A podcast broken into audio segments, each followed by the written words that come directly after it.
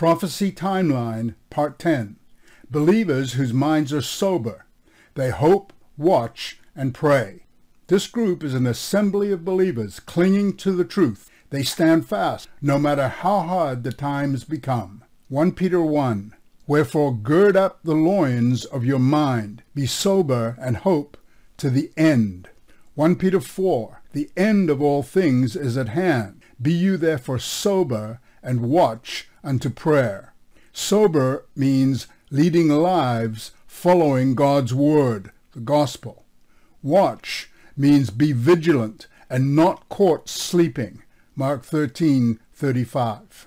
There are events to watch. The rise of a worldwide power and wealthy empire in the spirit of Babylon the Great, headed by a political beast backed by a spiritual beast.